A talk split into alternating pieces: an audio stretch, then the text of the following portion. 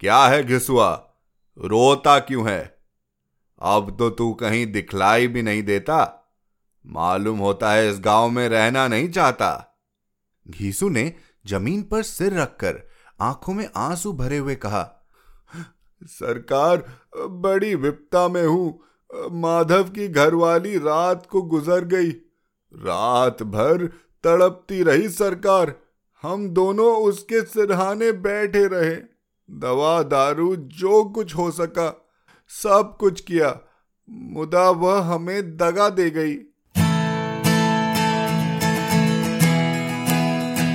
आप सुन रहे हैं कहानी जानी अनजानी, पीयूष अग्रवाल के साथ।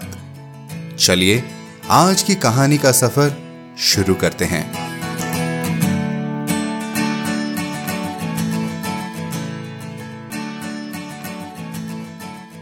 नमस्कार दोस्तों, आशा करते हैं आप सबकी दिवाली अच्छी रही होगी। 2020 की दिवाली शायद थी भी कुछ अलग। ये दिवाली ही क्या इस साल पूरा विश्व एक अलग ही युग से गुजरा है मानो। महामारी और बंद ने हमें बहुत सच्चाइयों से वाकिफ करवाया। कुछ कड़वी, कुछ अच्छी। हमारे समाज का एक बहुत बड़ा हिस्सा, जिनका जीवन निवारण उनकी रोज की कमाई से होता है। उनकी कठिनाइयों को भी हमारे सामने लाया। पर क्या ये ऐसे सच हैं जिसे हम पहली बार जान रहे हैं? या ये सालों से हमारे बीच हैं? ऐसे ही कुछ सच्चाइयों से हमें रूबरू करवाती है हमारी आज की कहानी। मुंशी प्रेमचंद जी द्वारा लिखी कफन। कफन हमें समाज के उस हिस्से का आईना दिखाती है, जो भुखमरी से जूझ रही है। देखा जाए तो ये कहानी आज से सत्तर साल पहले लिखी गई, पर इसमें बयां की गई एक कठिन वास्तविकता आज भी कहीं ना कहीं हमारे सामने खड़ी है। तो चलिए सुनते हैं आज की कहानी।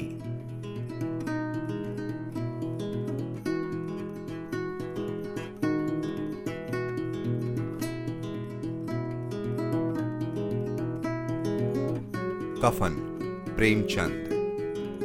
झोपड़े के द्वार पर बाप और बेटा दोनों एक बुझे हुए अलाव के सामने चुपचाप बैठे हुए हैं और अंदर बेटे की जवान बीबी, बुधिया, प्रसव वेदना में पछाड़ खा रही थी। रह रह कर उसके मुँह से ऐसी दिल हिला देने वाली आवाज़ निकलती थी कि दोनों कलेजा थाम लेते थे। जाड़ों की रात थी, प्रकृति सन्नाटे में डूबी हुई। सारा गाँव अंधकार में लय हो गया था। घीसू ने कहा मालूम होता है बचेगी नहीं। सारा दिन दौड़ते हो गया। जा, देख तो आ। माधव चिढ़कर बोला, मरना ही तो है। जल्दी मर क्यों नहीं जाती? देख कर क्या करूँ? तू बड़ा बेदर्द है बे। साल भर जिसके साथ सुख चैन से रहा, उसी के साथ इतनी बेवफाई। तो मुझसे तो उसका तड़पना और हाथ पाव पटकना नहीं देखा जाता। चमारों का कुंबा था और सारे गाँव में बदनाम। घीसू एक दिन काम करता तो तीन दिन आराम करता। माधव इतना कामचोर था कि आध घंटे काम करता तो घंटे भर चिल्लम पीता, इसलिए उन्हें कहीं मजदूरी नहीं मिलती थी। घर में मुट्ठी भर भी अनाज मौजूद हो तो उनके लिए काम करने की कसम थी। जब दो चार फांके हो जाते तो घीसू पेड़ पर चढ़कर लकड़ियाँ तोड़ लाता और माधव बाज़ार से बेच लाता और जब तक वह पैसे रहते दोनों इधर उधर मारे मारे फिरते। गाँव में काम की कमी न थी। किसानों का गाँव था। मेहनती आदमी के लिए पचास काम थे। मगर इन दोनों को उसी वक्त बुलाते, जब दो आदमियों से एक का काम पाकर भी संतोष कर लेने के सिवा और कोई चारा ना होता। अगर दोनों साधु होते तो उन्हें संतोष और धैर्य के लिए संयम और नियम की बिल्कुल ज़रूरत न होती। यह तो इनकी प्रकृति थी। विचित्र जीवन था इनका। घर में मिट्टी के दो चार बर्तन के सिवा कोई संपत्ति नहीं। फटे चीथड़ों से अपनी नग्नता को ढके हुए जिए जाते थे। संसार की चिंताओं से मुक्त कर्ज से लदे हुए। गालियाँ भी खाते, मार भी खाते, मगर कोई गम नहीं। दीन इतने की वसूली की बिल्कुल आशा न रहने पर भी लोग इन्हें कुछ ना कुछ कर्ज दे देते थे। मटर आलू की फ़सल में दूसरों के खेतों से मटर या आलू उखाड़ लाते और भून भान कर खा लेते या दस पाँच ऊंक उखाड़ लाते और रात को चूसते। घीसू ने इसी आकाश वृत्ति से साठ साल की उम्र काट दी और माधव भी सपूत बेटे की तरह बाप ही के पद चिन्हों पर चल रहा था, बल्कि उसका नाम और भी उजागर कर रहा था। इस वक्त भी दोनों अलाव के सामने बैठकर आलू भून रहे थे, जो कि किसी खेत से खोद लाए थे। घीसू की स्त्री का तो बहुत दिन हुए, देहांत हो गया था। माधव का ब्याह पिछले साल हुआ था। जब से यह औरत आई थी, उसने इस खानदान में व्यवस्था की नींव डाली थी, और इन दोनों बेगैरतों का दो जग भरती रहती थी। जब से वह आई, यह दोनों और भी आराम तलब हो गए थे, बल्कि कुछ अकड़ने भी लगे थे। कोई कार्य करने को बुलाता तो निब्रयाज भाव से दुगनी मजदूरी मांगते। वही औरत आज प्रसव वेदना में मर रही थी, और यह दोनों इसी इंतज़ार में थे कि वह मर जाए तो आराम से सोए। घीसू ने आलू निकालकर छीलते हुए कहा जाकर देख तो क्या दशा है उसकी? चुड़ैल का फसाद होगा, और क्या? यहाँ तो ओझा भी एक रुपया माँगता है। माधव को भय था कि वह कोठरी में गया तो घीसू आलुओं का बड़ा भाग साफ़ कर देगा। बोला, मुझे वहाँ जाते डर लगता है। डर किस बात का है? मैं तो यहाँ हूँ ही। तो तुम ही जाकर देखो ना। मेरी औरत जब मरी थी तो मैं तीन दिन तक उसके पास से हिला तक नहीं, और फिर मुझसे लजाएगी कि नहीं। जिसका कभी मुँह नहीं देखा, आज उसका उघड़ा हुआ बदन देखूँ। उसे तन की सूद तो ना होगी। मुझे देख लेगी तो खुलकर हाथ पाँव भी ना पटक सकेगी। मैं सोचता हूँ, कोई बाल बच्चा हुआ तो क्या होगा? सोट गुड़, तेल कुछ भी तो नहीं है घर में। सब कुछ हो जाएगा, सब कुछ आ जाएगा। भगवान दे तो जो लोग अभी एक पैसा नहीं दे रहे हैं, वे ही कल बुलाकर रुपए देंगे, मेरे नौ लड़के हुए। घर में कभी कुछ न था, मगर भगवान ने किसी ना किसी तरह बेड़ा पार ही लगाया। जिस समाज में रात दिन मेहनत करने वालों की हालत, उनकी हालत से कुछ अच्छी न थी। और किसानों के मुकाबले वे लोग, जो किसानों की दुर्बलताओं से लाभ उठाना जानते थे, कहीं ज़्यादा संपन्न थे। वहाँ इस तरह की मनोवृत्ति का पैदा हो जाना कोई अचरज की बात न थी। हम तो कहेंगे, घीसु किसानों से कहीं ज़्यादा विचारवान था, और किसानों के विचार शून्य समूह में शामिल होने के बदले बैठकबाजों की कुत्सित मंडली में जा मिला था। हाँ, उसमें यह शक्ति न थी कि बैठक बाजों के नियम और नीति का पालन करता। इसलिए, जहाँ उसकी मंडली के और लोग गाँव के सरगना और मुखिया बने हुए थे, उस पर सारा गाँव उंगली उठाता था।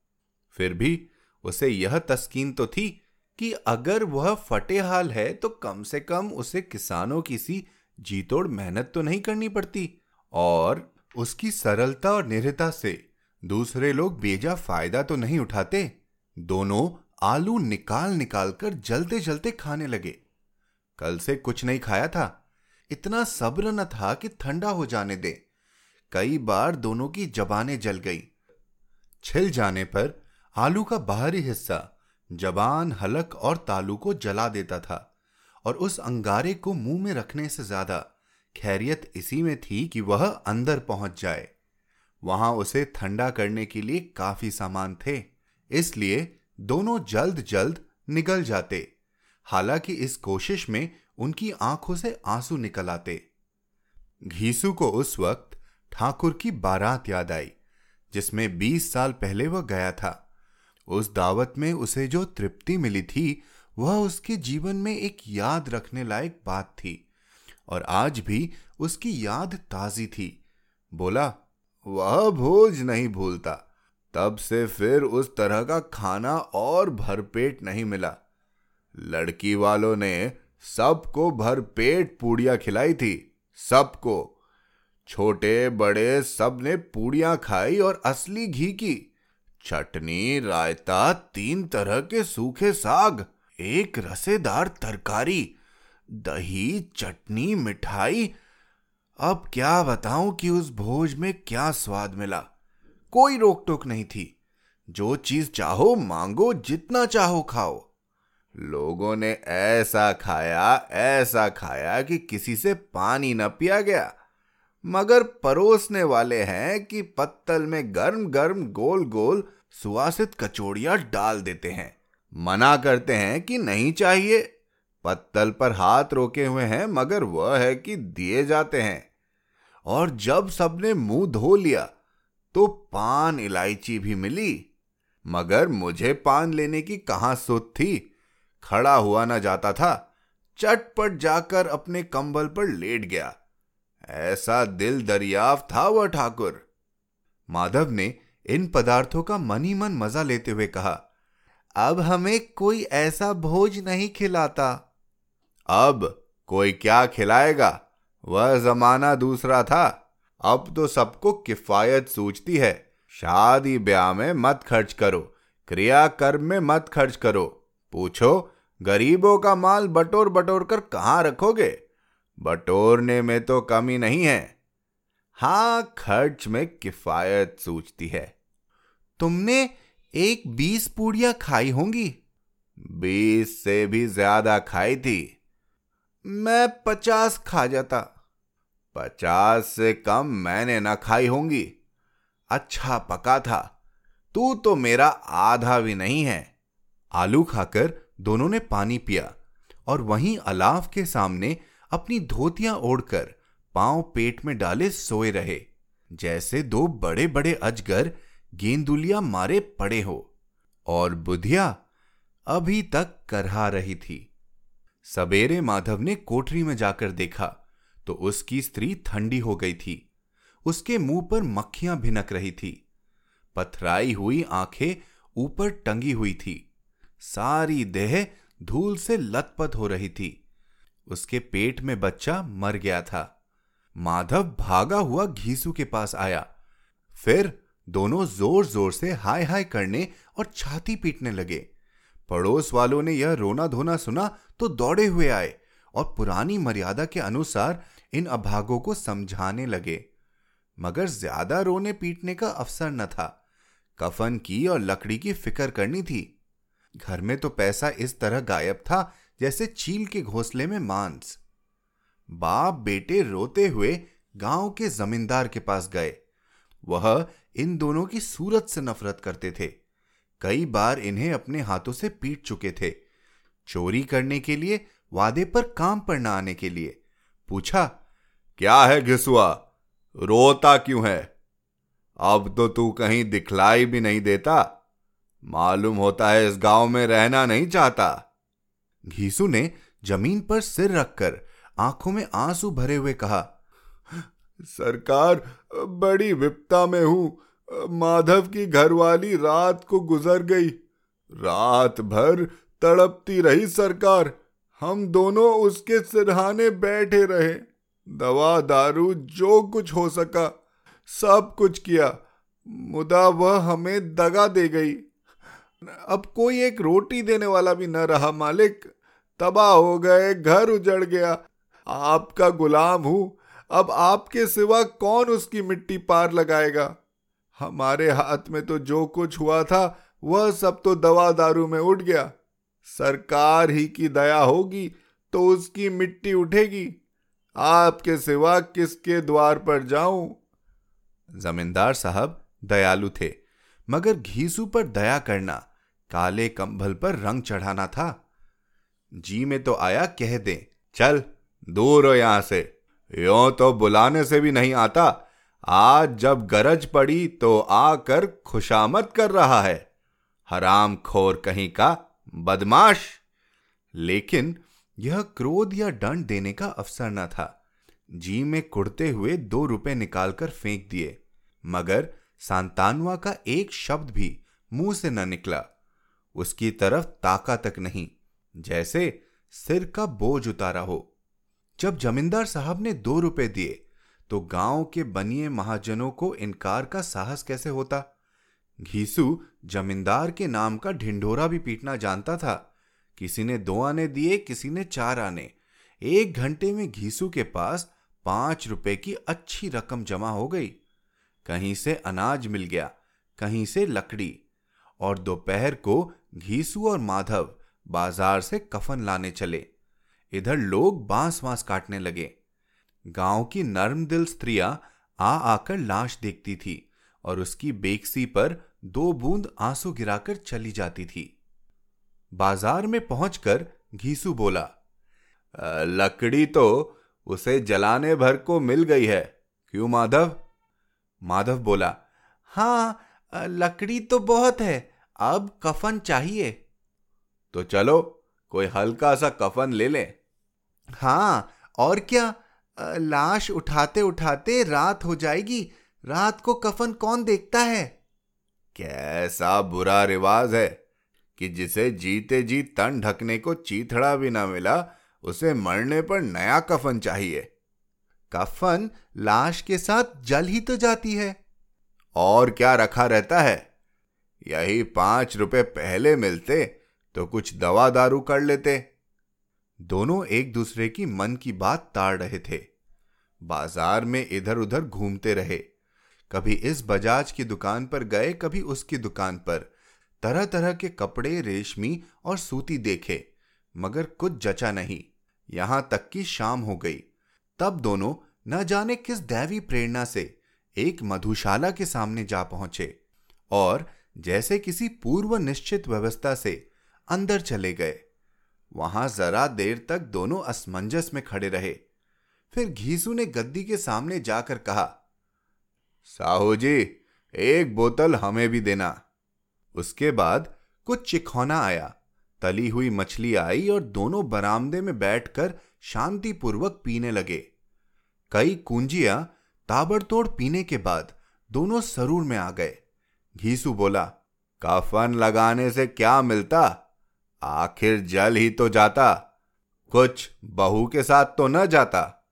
माधव आसमान की तरफ़ देखकर बोला, मानो देवताओं को अपनी निष्पापता का साक्षी बना रहा हो। दुनिया का दस्तूर है, नहीं लोग बांभड़ों को हज़ार रुपए क्यों देते हैं?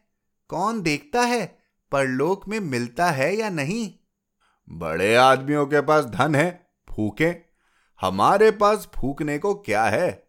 लेकिन लोगों को जवाब क्या देंगे? लोग पूछेंगे नहीं, कफन कहाँ है? घीसू हंसा। अबे, कह देंगे कि रुपए कमर से खिसक गए। बहुत ढूंढा, मिले नहीं। लोगों को विश्वास ना आएगा, लेकिन फिर वही रुपए देंगे। माधव भी हंसा, इस अनपेक्षित सौभाग्य पर। बोला, बड़ी अच्छी थी बेचारी, मरी तो खूब खिला पिलाकर आधी बोतल से ज़्यादा उड़ गई। घीसू ने दो सेर पूड़िया मंगवाई, चटनी आचार कलेजिया। शराब खाने के सामने ही दुकान थी। माधव लपक कर दो पत्तलों में सारा सामान ले आया। पूरा डेढ़ रुपया खर्च हो गया। सिर्फ़ थोड़े से पैसे बच रहे। दोनों इस वक्त इस शान में बैठे पूड़िया खा रहे थे, जैसे जंगल में कोई शेर अपना शिकार उड़ा रहा हो। न जवाबदेही का खौफ था, न बदनामी की फ़िक्र। इन सब भावनाओं को उन्होंने बहुत पहले ही जीत लिया था। घीसू दार्शनिक भाव से बोला, हमारी आत्मा प्रसन्न हो रही है तो क्या उसे पुण्य न होगा? माधव ने श्रद्धा से सिर झुकाकर तस्दीक की, ज़रूर से ज़रूर होगा। भगवान तुम अंतर्यामी हो, उसे बैकुंठ ले जाना। हम दोनों हृदय से आशीर्वाद दे रहे हैं। आज जो भोजन मिला, वह कभी उम्र भर न मिला था। एक क्षण के बाद माधव के मन में एक शंका जागी। बोला, क्यों दादा, हम लोग भी एक ना एक दिन वहाँ जाएँगे ही? घीसू ने इस भोले भाले सवाल का कुछ उत्तर न दिया। वह परलोक की बातें सोचकर इस आनंद में बाधा, इस आनंद में बाधा न डालना चाहता था। जो वहाँ हम लोगों से पूछे कि तुमने हमें कफन क्यों नहीं दिया तो क्या कहोगे? कहेंगे, तुम्हारा सिर। पूछेगी तो ज़रूर। तू कैसे जानता है कि उसे कफन न मिलेगा? तू मुझे ऐसा गधा समझता है। साठ साल क्या दुनिया में घास खोदते रहा हूँ। उसको कफन मिलेगा और बहुत अच्छा मिलेगा। माधव को विश्वास ना आया। बोला, कौन देगा? रुपए तो तुमने चट कर दिए। वह तो मुझसे पूछेगी उसकी मांग में तो सिंदूर मैंने डाला था। कौन देगा? बताते क्यों नहीं? यही लोग देंगे जिन्होंने अब की दिया। हाँ, अब की रुपए हमारे हाथ ना आएँगे। ज्यो ज्यो अंधेरा बढ़ता था और सितारों की चमक तेज होती थी, मधुशाला की रौनक भी बढ़ती जाती थी। कोई गाता था, कोई डींग मारता था, कोई अपने संगी के गले लिपटा जाता था। कोई अपने दोस्त के मुँह में कुल्लड़ लगाए देता था। वहाँ के वातावरण में सरूर था, हवा में नशा। कितने तो यहाँ आकर एक चिल्लू में मस्त हो जाते थे। शराब से ज़्यादा यहाँ की हवा उन पर नशा करती थी। जीवन की बाधाएँ यहाँ खींच लाती थी और कुछ देर के लिए वह भूल जाते थे कि वे जीते हैं या मरते हैं, या न जीते हैं, न मरते हैं। और यह दोनों बाप बेटे अब भी मज़े ले लेकर चुस्किया ले रहे थे। सबकी निगाहें इनकी ओर जमी हुई थी। दोनों कितने भाग्य के बली हैं। पूरी बोतल बीच में है। भरपेट खाकर माधव ने बची हुई पूड़ियों का पत्तल उठाकर एक भिकारी को दे दिया, जो खड़ा इनकी ओर भूखी आँखों से देख रहा था।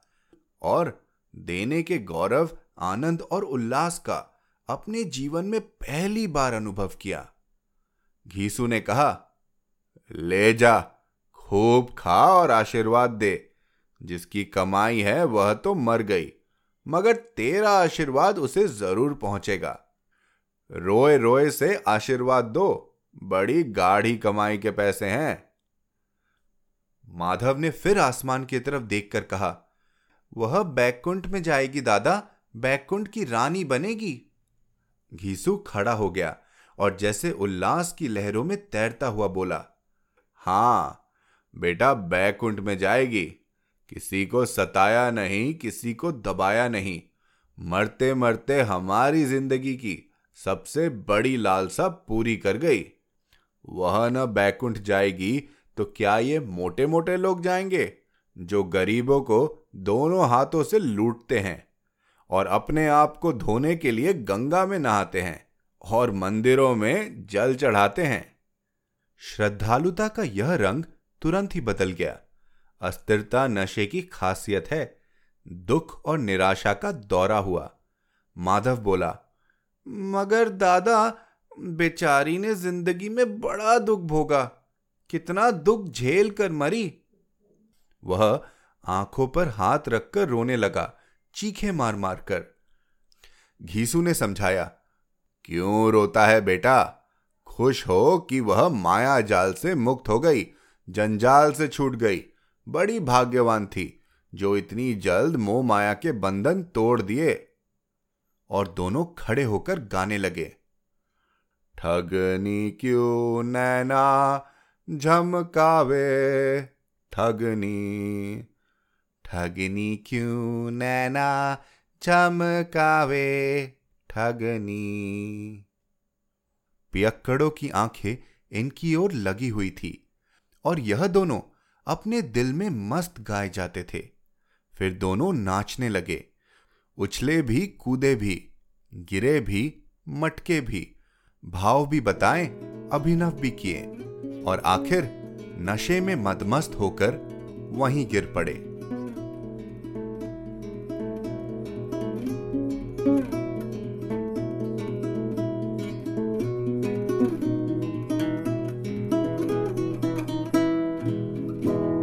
तो दोस्तों, ये थी हमारी आज की कहानी। क्या घीसू और माधव ने जो किया वो सही था, या फिर हालात और मुश्किलें कई बार इतनी बढ़ जाती हैं कि इंसान की सब भावनाएँ उसके आगे फीकी पड़ जाती हैं। क्या आपको लगता है कि हम अपने योगदान से कुछ बदल सकते हैं?